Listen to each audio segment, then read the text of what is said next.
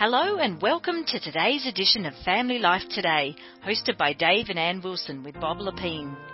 Family Life Today is presented by Power to Change, known in the US as Family Life. We hope the program will encourage you in your most important relationships.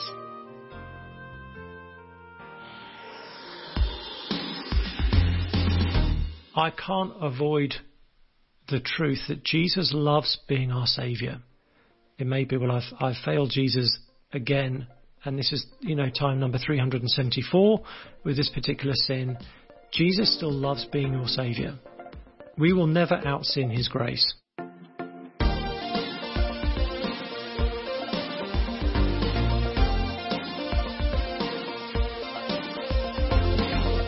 Welcome to Family Life Today, where we want to help you pursue the relationships that matter most. I'm Ann Wilson. And I'm Dave Wilson, and you can find us at FamilyLifeToday.com or on our Family Life app. This is Family Life Today.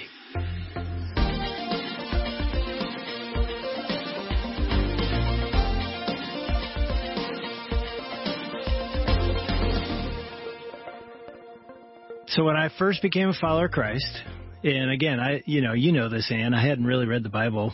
Didn't Yeah. grow up in a Christian home. Didn't really read the Bible. You didn't- went to church, but you didn't know the Bible. and I fell asleep at church, so I didn't listen. So I'm starting to read the Bible as a as a young college age man, and I thought there's nothing in the Bible that I can relate to. Oh, That's what I oh, thought. I just really? thought it's this book that's it's not real. It's just like fake myth fables, you know. Yeah. It just doesn't talk about real life. And I'll never forget in my first month, I'm reading it on my own and I stumble across Romans chapter 7. And I didn't know what I was reading at the time. Now I'm an astute master of divinity scholar. Wait, okay, so you're a brand new believer and you're reading Romans 7. yeah, and I read this. Okay. And I remember thinking to myself, that's exactly my life right now. He said, Paul wrote in Romans 7:14, "For we know that the law is spiritual, but I am of the flesh, sold under sin. I do not understand my actions, for I do not do what I want, but I do the very thing I hate."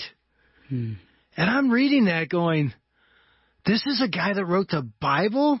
He wants to do the right thing, but he's being so honest to say, but I struggle. I actually do the wrong thing. And I remember going to my mentor and saying, what is this about? Because this is what I feel. I, I this is my daily struggle. Hmm. And it was like this, this body of flesh and desires that my body had compared to And- my the spiritual life and the Holy Spirit God living in me. There was a war going on that was described in Scripture that I didn't know what it meant and how to win this war. Because prior to knowing Jesus, you had given in to all of your bodily desires. Yeah, now I'm in Christ and I'm still struggling. I thought that would all go away, but it's still there. So, I mean, uh, you know, it brings up this topic of the body, the spirit, the flesh, the spirit, which is all throughout Scripture. I now know that.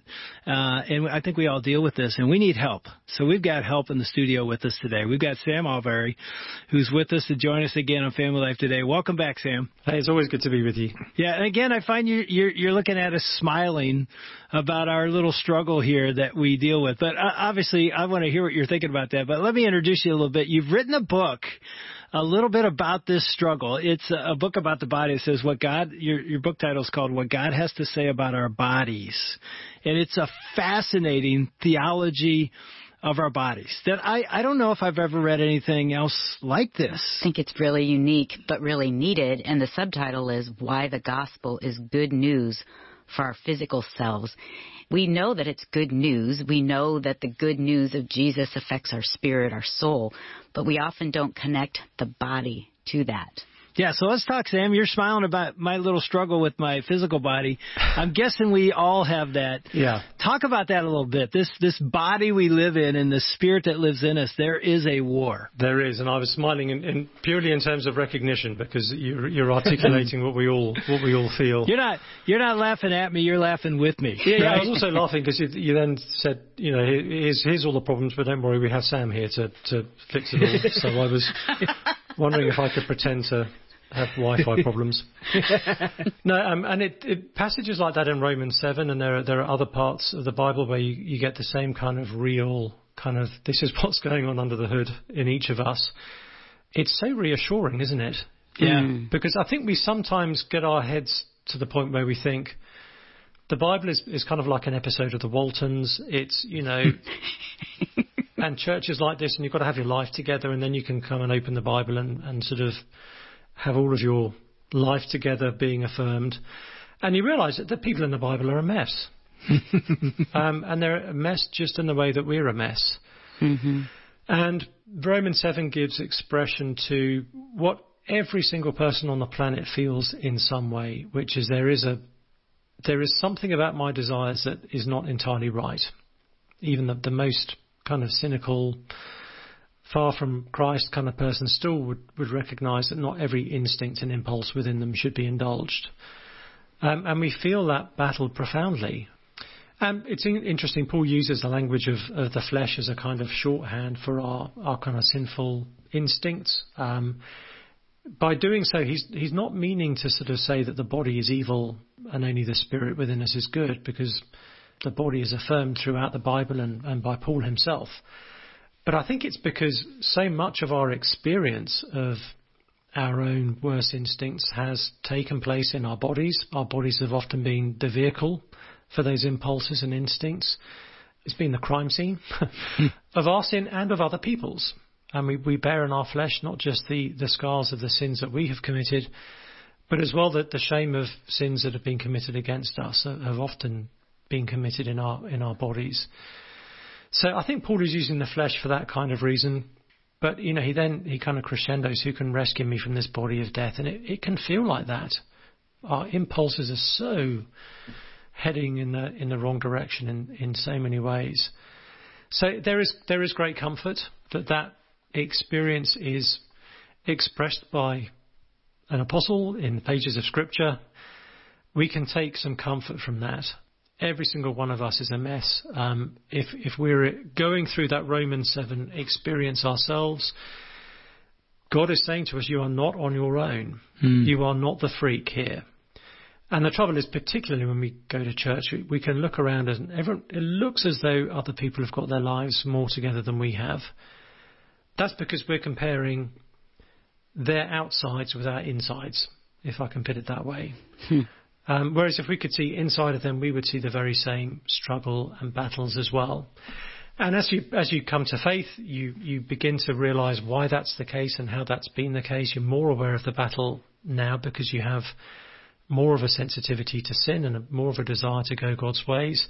But as you as you said, we, we often think, oh well, now I'm a Christian, this will all get sorted out and I'll be fixed. Give myself a couple of weeks, you know. but basically, these things will all sort themselves out, and I'll I'll kind of move forwards in a in a sort of happy, coherent kind of way. And we, we realise that's not the case. We we do have the gift of the Spirit. We do have new hearts. But as I, I sometimes put it, we have new creation software on old creation hardware. Mm. For as long as we are in these bodies, we will still be wrestling with, with our sinful nature, with all of those instincts of the flesh that Paul is talking about. Well, let's talk about, you know, from your experience and, and biblically, how do you win that battle with the flesh? You know, you go to another book that Paul wrote in Galatians, you know, verse 16, chapter 5, he says, you know, but I say walk by the Spirit, capital S, Holy Spirit, and you will not gratify the desires of the flesh. And I can remember one of my first years in ministry, I've, I've written about this, standing in front of a TV that had pornography on it. This is back before there was the internet. And feeling this, I felt like overwhelming desire to look. You know, it was like, wow. I remember standing there going, I don't know if I've ever felt a, a desire this strong against what God wants me to do. I mean, I just thought I'm going to struggle a little bit, but in Christ, the struggle won't be as strong as before. And I'm standing there going, this is a powerful urge. The flesh, the desire to do the wrong thing, to be, to look at something I shouldn't have any reason to look at. I'm a married man. I'm a follower of Christ. Was so strong. It struck me that wow, hmm. this is a battle. And at the same time, I know Paul's words. You know, walk by the Spirit, you will not gratify these desires I was and, having. And Dave, it can be food. It can know? be anything. And yeah. thinking of Paul saying, and I beat my body and I make it my slave. Yeah. And those words are so descriptive of the battle. So talk about that. How do you how do you walk by the Spirit and win this battle? I'm guessing you never struggle like that, like like we do. So talk about it. yeah, well, they're just three very easy steps, which I, I took 20 years ago, and I haven't sinned ever since then. That's what I Um, figured. yeah. Uh, no, nice. it's it's very counterintuitive, and again, it's where we need to just have the gospel on repeat in our own hearts, because our, again, the flesh has its own fleshly way of dealing with the flesh, and we think, right, okay, I need to man up, I need to Yeah. Do the equivalent of gulping down some spiritual protein shakes and just kind of fight harder Yeah. out of my own strength. And that's just not the answer. Paul shows us that in Romans 7 that the more you try to do that in your own strength, the, the deeper in you get. Hmm. It's like trying to flail your way out of quicksand. You end up going down more and more. So it's Titus 2 says, It is the grace of God that teaches us to say no to ungodliness. Mm. So the only way we can fight these very, very deep seated impulses that we find within us is we need to keep receiving the grace of God. How do we do that? Paul shows us because, you know, that the general shape of Paul's letters is to show us who we are in Christ and then to tell us how to start living that out. Mm. So we, we need to kind of receive and understand our new identities as Christian men and women. Romans 6 has a lot on this. He, he wants us to realize that sin is no longer who we are. So the very first command that comes in the whole letter of, of Romans is, is Romans 6. It's either verse 13 or 18 or something like that, where he says, Consider yourselves dead to sin. Hmm. He doesn't say, Stop sinning. He says, Consider yourselves dead to sin. In other words, you need to think about yourself in a new way now because you're not that guy anymore. Hmm. And what our, our sinful nature tells us, what the devil tells us is, you know, stop trying to be this Christian version of yourself that you're clearly not. Hmm. This is who you are. This is what you do. This is how we roll. Have at it. And Paul is trying to say, no, no, that is who you were. But that you has died now. There's a new you on the block, and the new you is, is the real you, and so it is now not holiness that is going against the grain of who you really are. It's, it's sin that's now going against the grain of who you really are. You will never be more truly who you are at your deepest core than when you're following Christ. Hmm. I needed to know that because all of us have various besetting sins that, that feel like they're the, the big ticket sins in our lives. And I remember having a bit of a breakthrough with, with a particular sin in my own life when I realized, oh, I don't have to commit that sin anymore. Hmm. Paul says, I'm, I'm no longer under the mastery of that sin. I'm under Christ instead. It doesn't mean I don't sin, but it does mean that every time I do sin, I didn't have to because sin doesn't have that authority over me anymore. So that, that's part of it is, is trying to understand who we now are in Jesus and realizing that actually it's that who Christ has made us to be in Him that, that helps us then to, to walk in His ways. Um, be who you now are in Jesus. And I think the other thing is is simply remembering that our righteousness is in Jesus. This is not a matching grant thing where he'll he'll put up most of the righteousness if we kind of add our own little bit. All of our righteousness is in Jesus. And so as I'm wrestling with certain impulses in my heart, I can think Jesus has already lived righteously in that area of life for me. This particular way I can feel my body wanting to, to be misused and to, to commit sin. Jesus never did that. In, in that particular area of life, he was always righteous. He obeyed God and honored God perfectly with his body because he knew that I couldn't. Hmm. And so there is a completion there that is, has already been prepared for me that I have now stepped into. So I don't need to fight this in order to be in God's good graces and to look my Heavenly Father in the eye or to look my Christian brother and sister in the eye. God has already counted me righteous in Christ. hmm. which then actually makes it safe for me to say to God and to, to other Christians, this is what's going on in my heart right now. And I, it's safe to say that because it's not threatening my standing with God or my, my place in His family. Mm. And so, as, as my friend and, and, pastor Ray Ortlund, I've heard him say this a few times. We, we don't defeat sin by the sort of gritting our teeth and, and force of willpower. We confess it to death. Mm. And I've often found that it's been the articulation of, hey, this is this is the crazy going on in my heart right now that I'm dealing with. Just articulating that feels like it has already done something to that sin because I've been able to step outside of it and name it, to show it in its true light to another Christian brother, and that does change my relationship to that sin. Hmm. Wasn't it Ray? He was just on talking about having a men's group and having teaching. Yeah, the death of porn. Oh yes, yes, that was right. And then we walk in the light with one another. So we we receive the teaching, we do our our heavy doctrine, and then we're like, okay, yeah, now, now we confess our sins to each other. And that's what he talked about confessing sins, where guys would just confess their sins to one another, and how it was setting men free. Yeah. Because as they're talking about they're hearing the word, they're confessing to one another. It was like. Well, that was going to be my question to you, Sam. Is that what you would say to the person who has made mistakes with their body?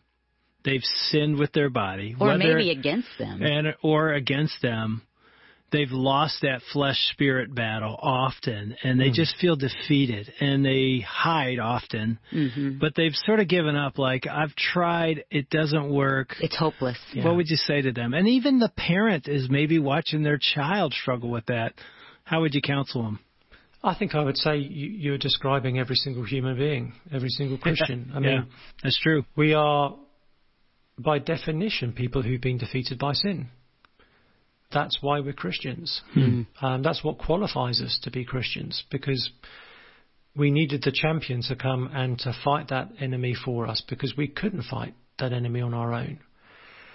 And the fact that Jesus has done that for us doesn't mean that we're now kind of, okay, impervious to sin, far from it. But it, does mean that the, the grace we've received from Jesus, we receive afresh every single day. Um, every single day, we can stand again, in the righteousness that Christ has provided for us through his death and resurrection. And every day we can come to him in our need, and that's what he expects. I was thinking the other day of, of that wonderful verse in Hebrews 12 where, for the joy set before him, he endured the cross. And it made me think, you know, Jesus knew the pain. We know that from the Garden of Gethsemane. He knew what he was stepping into um, in dying for us. And yet, Hebrews says, for the joy set before him, he, he could see through that pain to the far horizon on the other side.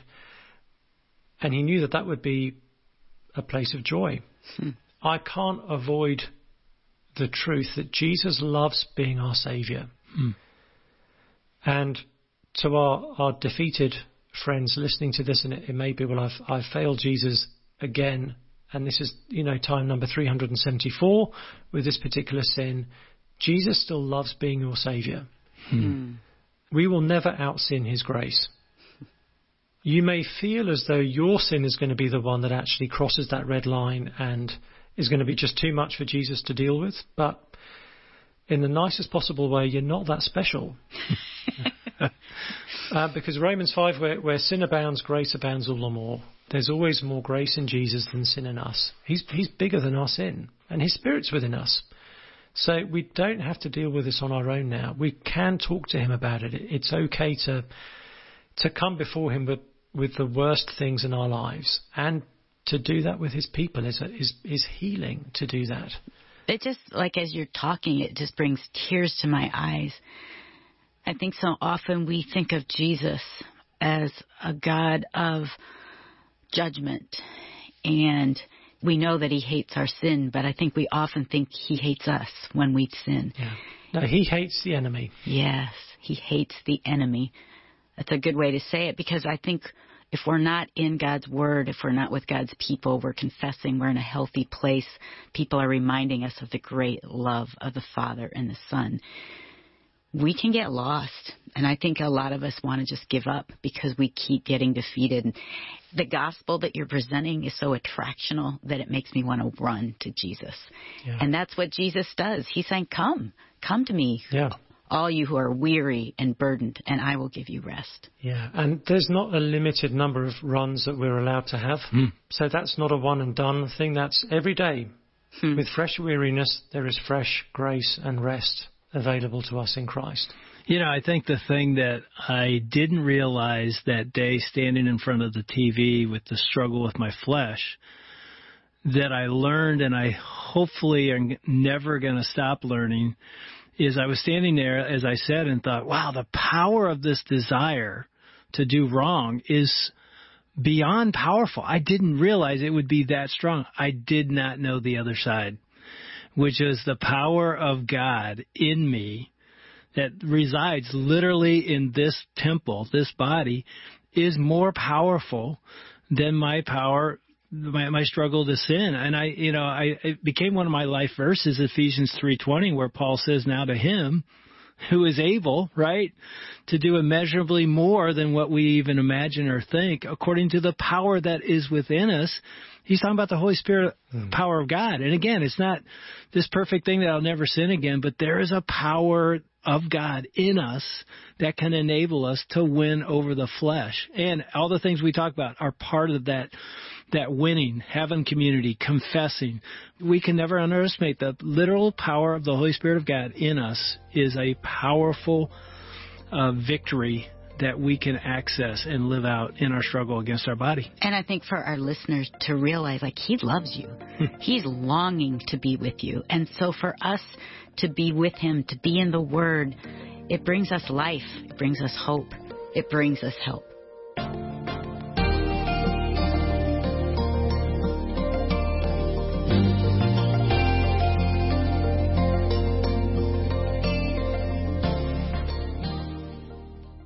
Want to thank Dave and Ann Wilson, along with Bob Lepine and their team, for another edition of Family Life Today. Although our programs are produced in America, the issues facing families like forgiveness, communication, and taking care of our kids transcend national borders. These issues profoundly affect relationships everywhere. In Australia, family life is known as Power to Change, and our mission is to effectively develop godly families the kind of families that change the world one home at a time. A key part of our mission includes strengthening marriages and families all around the world. We want to do whatever we can to bring timeless truths to the challenges you face as you seek to strengthen your family and join us in changing the world. Need help building that heart to heart communication between you and your preteen while laying a foundation of purity that will prepare them for the turbulent years ahead? Check out Passport to Purity on our website, families.powertochange.org.au, under the Resources tab. You're invited back tomorrow at the same time for another Family Life Today presented by Power to Change in conjunction with this radio station.